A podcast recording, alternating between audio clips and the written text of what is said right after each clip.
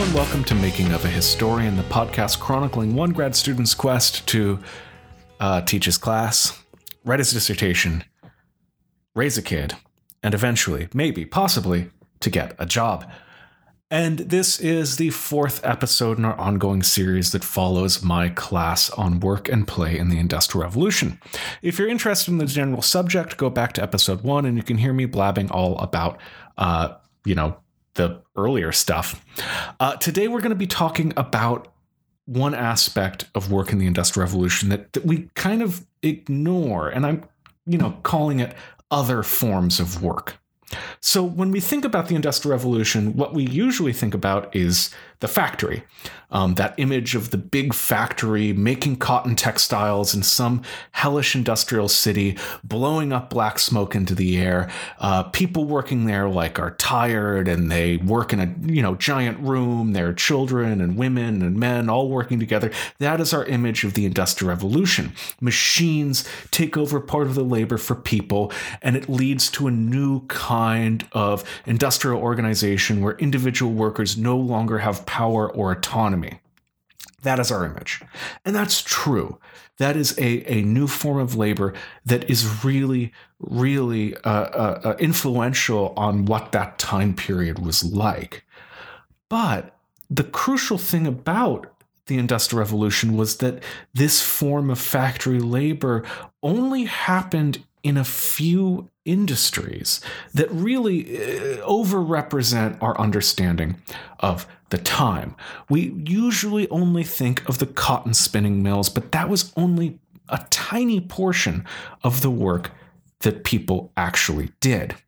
So, this episode, I'm going to be talking about two different ways that people worked that were really important for the, our, our, our, understanding of the Industrial Revolution that kind of get left out of this story of, of cotton factories. The first is handicraft labor. That's people working with hand tools, uh, often in muscular uh, ways, like using a lot of effort, sweating over making a wheel. And the second is uh, not sweating at all. It's professional work, what we might call as white collar work, working over papers and offices, uh, educated people working on their own, doing some sort of highly educated skill. Both of these forms of labor really flourished over the Industrial Revolution, and I think both of them really lay a map for how we work today. We're going to start with handicraft labor we have a timeline of how the Industrial Revolution affected handicraft labor. It is that uh, there was once this this this situation in which skilled craftsmen could, on their own, produce uh, goods for the market and get a decent wage for it. And then, all of a sudden, there was a wave of gadgets that changed everything. Usually, when we tell the story focused on cotton spinning, the key point in time here is the 1820s. We before the 1820s, we have a group of, of very skilled laborers, uh, some of them working on hand looms, who make a very you know particular kind of good, and then all at once you have an invention, uh, the power loom, um, that puts everybody out of work. But what we should really think about is that beginning in the 1820s, there was a new kind of process that we're still kind of living through, a process by which particular aspects of skilled work would be mechanized by new technology. And these new technology might produce different kinds of goods, goods that might be better or worse in certain ways than the goods produced by old technologies. And these technologies didn't just, you know, swath, you know, flood over uh, uh, uh, the factories of, of, of England. No, they were always, uh, uh, in some ways, a, a, political process. People would resist the new inventions coming in to their uh, uh, places of work, or else they would welcome them for particular reasons. So, you know, just to talk about the quality of these goods, um, you know, we think usually of mass produced factory goods as, as shoddy, as having, you know, a, a worse quality. And, and, in part, this is true. Like the me- mechanized ways of weaving and, and sewing often produced goods that were crummier than, than the alternative. For example, with lace, there was a lace making machine in the 19th century, but it produced really crummy lace. If you wanted good, high quality lace, you had to get it handmade. But in other situations, the mass produced factory materials were in some ways better, and there was a particular kind of quality that was associated with some of these goods. Uh, Maxine Berg talks about it, uh, and I have named it in my own head like the Industrial Revolution cool. The big uh, uh, sector here is pottery. There were new forms of, of, of pottery being made, like by people like Josiah Wedgwood, that were done in you know somewhat factory conditions, although not with machines. And they were popular not just because they were more regular, but because they were advertised as a particular kind of, of thing. They were they were new, they were rational. They, with Josiah Wedgwood's potteries, they looked towards a a uh, they looked backwards rather uh, to a, a, classical Rome that that was reasonable and and and polished and and and I think cool is really the right word. It's a particular kind of cool. Although looking at a a, a piece of china from the 18th century, you don't think of it as cool. But this exactitude, cleanliness, regularity was a kind of cool that people desired. So let's talk about the other big. Uh, uh, uh, uh, trend here, which is resistance. Um, we, you know, if you if you take a, a, class in the Industrial Revolution, you might read about resistance to machines. You you hear of people like the Luddites who would go around and and smash machines and say that they were, you know, uh, uh, operating under the instructions of a guy named Ludd, hence the name machine breaking. Um, but you really, it seems like machine breaking really you know, tip, you know, declines after the 1830s. But this is not true. There were strikes in industries over and over again as mechanization came into them. Uh, resistance even up to 1895. In 1895, there was still machine breaking going on in England, and there was still industries, uh, craft industries that resisted the introduction of labor saving devices. I think in 1895 there was a huge boot and shoe operative strike. So why is this important? Like this seems we're really in the weeds here. Well, it's important because I think that that this is a story that doesn't end. This part of the industrial revolution is not, you know, history, it's it's present. It is a process that continues again and again and again. So when we think about the current uh, industrial organization of America, for example, the big story is automation taking jobs. We hear about it over and over again, even if it might not be entirely accurate. And it seems to us that this is a, a novel thing. The, the robots are coming to take our jobs. But in fact, it's been the story since the 1820s. Robots have been taking people's jobs pretty much consistently for, you know, 200 years. And we don't, it's not that we don't know what to do when that happens. We have a, a, a, a toolkit now for how to resist that. Some people strike, some people break machines, some people just become alcoholics and die. But but it's it's it's something that we've dealt with before. And, thinking of it as as as something completely novel as as politicians like Andrew Yang do as something that requires completely new solutions i think is in some ways missing the point. The problem the political problem, a political problem of the modern world, is what to do with the fact that the way that people work changes faster than people change. You can be a person who has a secure job that, that becomes your identity, that becomes important to you, which you believe and expect to be able to give you a life of a particular kind of standard of living. And then that changes.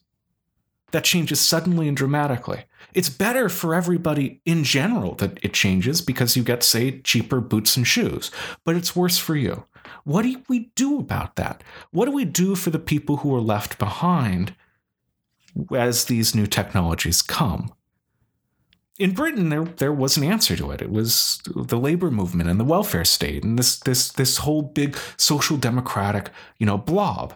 But to characterize the current moment of automation as as as either you know completely novel or else a return to a particularly disruptive time that we haven't seen in, in a couple generations is just wrong.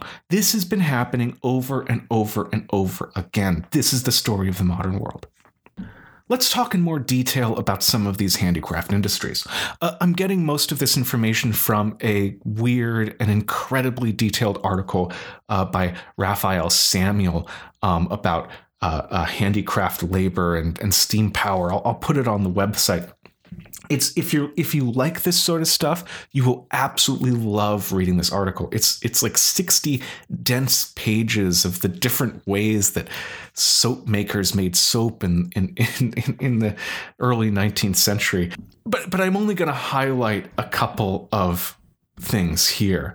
So, you know, when we think of the industrial revolution, one of the things that we think about isn't just cotton factories, it is the uh, gigantic machines that work those cotton factories. And the thing is, is that those great engineering feats, those great engineering feats of the 19th century were usually the product of hand labor.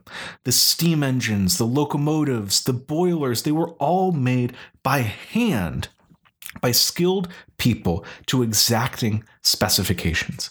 Uh, in 1852, for example, a single locomotive contained over 5,000 parts, and most of these, from the screws to the boilers, were made by hand and needed to be made really, really precisely.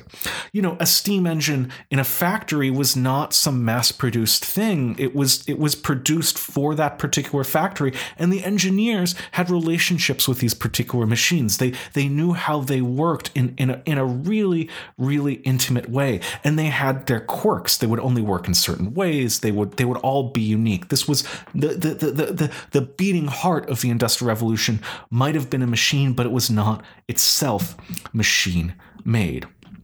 Another thing to uh, keep in mind was that this handicraft work, even when it was not making gigantic engineering feats, was high, often highly, highly skilled. So let's take a a really uh, uh, unremarkable job. So to uh, smooth clay for pottery. Um, often there was a job where a person would go into the clay field and walk over it barefoot um, and, and kind of massage it with their toes. Um, this would be done sometimes by men, sometimes by children, and sometimes by horses. Uh, here is a description of this, I think from, from 1914. When the materials are to be mixed by treading, they're spread out on a concrete floor and are sprinkled with water. The mass is turned over repeatedly with spades, and when it becomes too pasty to be worked in this way, it is again spread out and it is trodden by men with bare feet, who squeeze the clay between their toes and so mix it thoroughly. Each portion of the clay has to be squeezed between the toes, compressed, and then pressed on to the previously worked paste. The treader stands in the middle and, working his toes, goes over the whole surface of the clay in a spiral direction, always working towards the edge. Having reached the edge, he turns around and walks the opposite direction till he arrives at the starting point. Some treaders prefer to walk in straight lines instead of in a spiral direction. The trodden mass was then made into balls of 40 to 45 pounds weight and is afterwards beaten into a dense mass. In some works, it is pugged after being trodden. Now, that sounds really particular, but it gets even more detailed. Uh, elsewhere in, in this article by Raphael Samuel, he talks about how some of these puggers who walked on the clay with their bare feet gained such a sensitivity that they could feel with their feet a single pebble in the play in the clay. That that is skilled labor. That takes effort um, to do. And it doesn't just take skill and effort. Oftentimes, this was incredibly difficult, hot, and muscular work, even as it was skilled. Um, I'm gonna uh, one of the, the, the the big things that the 19th century made that was cool was called sheet glass. It was a a, a, a really really big straight uh, uh, uh, clear glass that, that was made from inferior sands that, that allowed window glass to, to really uh, uh, spread and be much more common. And to make glass, you know, it, it's difficult, and it was a, a, a, something that machines couldn't do. So here's how a person made sheet glass. The workman takes up on the one end of his iron tube a large mass of glass and whirls it about in an extraordinary way. He swings it round in a vertical circle, blows into it, swings it again, rolls it until at length it protrudes beyond the end of the tube as a cylinder, perhaps four feet long by 10 inches in diameter. This cylinder is easily opened at the two ends and detached from the tube.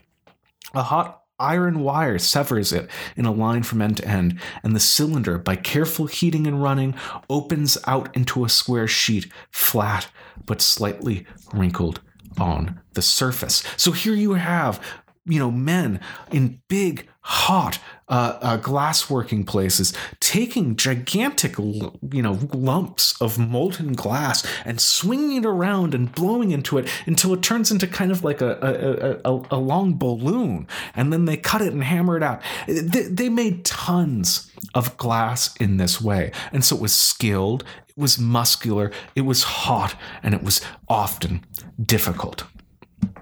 Now, in talking about craft labor, we also have our own biases. We, we, we have the kinds of labor that we like to highlight. Um, it tends to be the kind of labor that's that's cool, um, that's done by men, that's muscular or skilled or sweaty or, or, or just remarkable. But when we think of handicraft labor, we, we really need to think about domestic labor as well it was not just men lifting big metal things, but women lifting babies that made the 19th century work. We've talked about it on this podcast before, so I don't want to belabor it, but women's labor was central to the functioning of the domestic economy in the long 18th and long 19th century. People needed women to work at home to do everything from cooking food to cleaning clothes to taking care of babies to making houses clean to traveling. Women's labor was central and it was not mechanized you know, maybe some kinds of the inputs were. Maybe you got like certain kinds of better soap in the 19th century, but by and large, most of the stuff that was being done was being done by, you know, sweaty, difficult, uh, tedious labor of women. Just take the, the, the act of cleaning clothes, which we take for granted because we have washing machines. Well, before washing machines in the 19th century, to clean a, a shirt, you first needed to boil a bunch of water. Well, first you needed to get the water, which was difficult. Water's heavy. It, you know, if you don't have an indoor tap, you have to go to a well or something to get it. That's annoying enough. Then you have to heat it using, say, coal, which doesn't take a short amount of time. Then once you heated it in, in likely a small room and got all misty, you have to put soap in it. And soap back then was not the nice kind soap that we have today that you can just rinse on your hands. No, it was caustic, made from lye. It only really worked if the water was boiling out, so you have boiling lye. It was it was then you have to reach in there and you actually have to work the clothes yourself with your hands it was difficult, or, or with some implement. It was difficult work. So we can't forget the women. Um, I'm taking care of a baby right now, and even now in in, in 2020, um, it is a difficult thing to keep a small baby alive and requires a lot of what we might think of of handicraft labor. Uh, you know, back then you needed to make diapers uh, and change them, and uh, it's hard. So let's move on from, from handicraft labor to uh, white collar labor. The 19th century also saw the expansion of a particular kind of worker who we now know of as the professionals. It's a really vague category, and if you read about professional workers in an academic context, you're going to read a lot of, of people wringing their hands over what on earth a professional actually is. There's kind of a, a, a kind of an I know it when I see it quality to a professional. The, the the characteristics are that professionals are groups of workers that work primarily with their minds. They rely on large investments of education to do a particular kind of specialized work that usually can't be managed, um, which is instead uh, controlled by uh, professional societies, qualifications, jargon, journals, and, and expertise. You know, the big difference between professionals and, and non-professionals is is is twofold. F- first, that professional work is often um, or or always uh, gate kept by some sort of entity. You have to get a qualification. You have to pass an exam. You have to uh, go to, to X number of years of schooling at particular schools. The other really key point in professional labor is that it can't be managed well. And so you rely on the professional's discretion um, and their own image of themselves as a professional to get the job done. You can't really manage a doctor the way that you can manage a factory worker. And so to have an organization of doctors, which you know works efficiently you have to trust that the doctors themselves see them see see some part of their daily duties as as as important to them. It's not just work, it is a profession, a calling, something that expresses who you are. Now, when we get to actual professions, it's it's it's a bit clearer.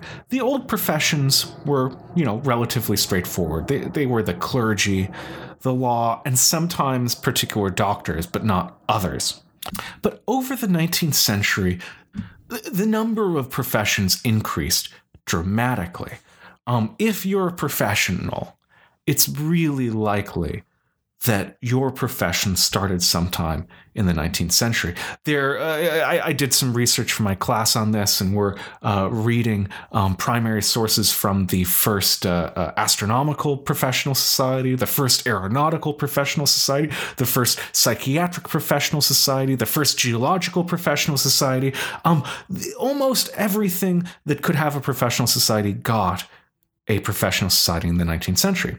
And in the process of creating these societies and these institutions, it determined the outlines of the fields themselves a profession like dentist and doctor and optician optom, optometrist the outlines between those three jobs is not clearly delineated. It's it's not something that we can just take for granted. In fact the actual precise borders between those three professions have you know were, were, were drawn as part of a process of institutional jockeying between these different professional uh, bodies. Uh, if you listen to um, the uh, medical history show Sawbones, they have a great episode on why dentists are not doctors. And the long story short, it was because of a a a a, a, a, a battle between two professional societies.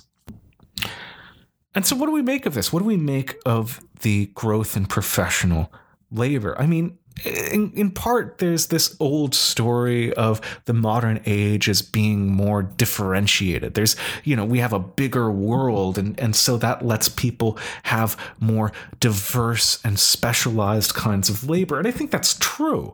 Um, but it also says something about the nature of work because professional work is really different. It's a new kind of work, it, it requires kind of a shift in how you see yourself to be a professional takes a ton of investment. And part of that investment is in not just learning the kinds of things that you need to, to, to learn to be a highly skilled professional, it's in learning how to, you know, internalize that.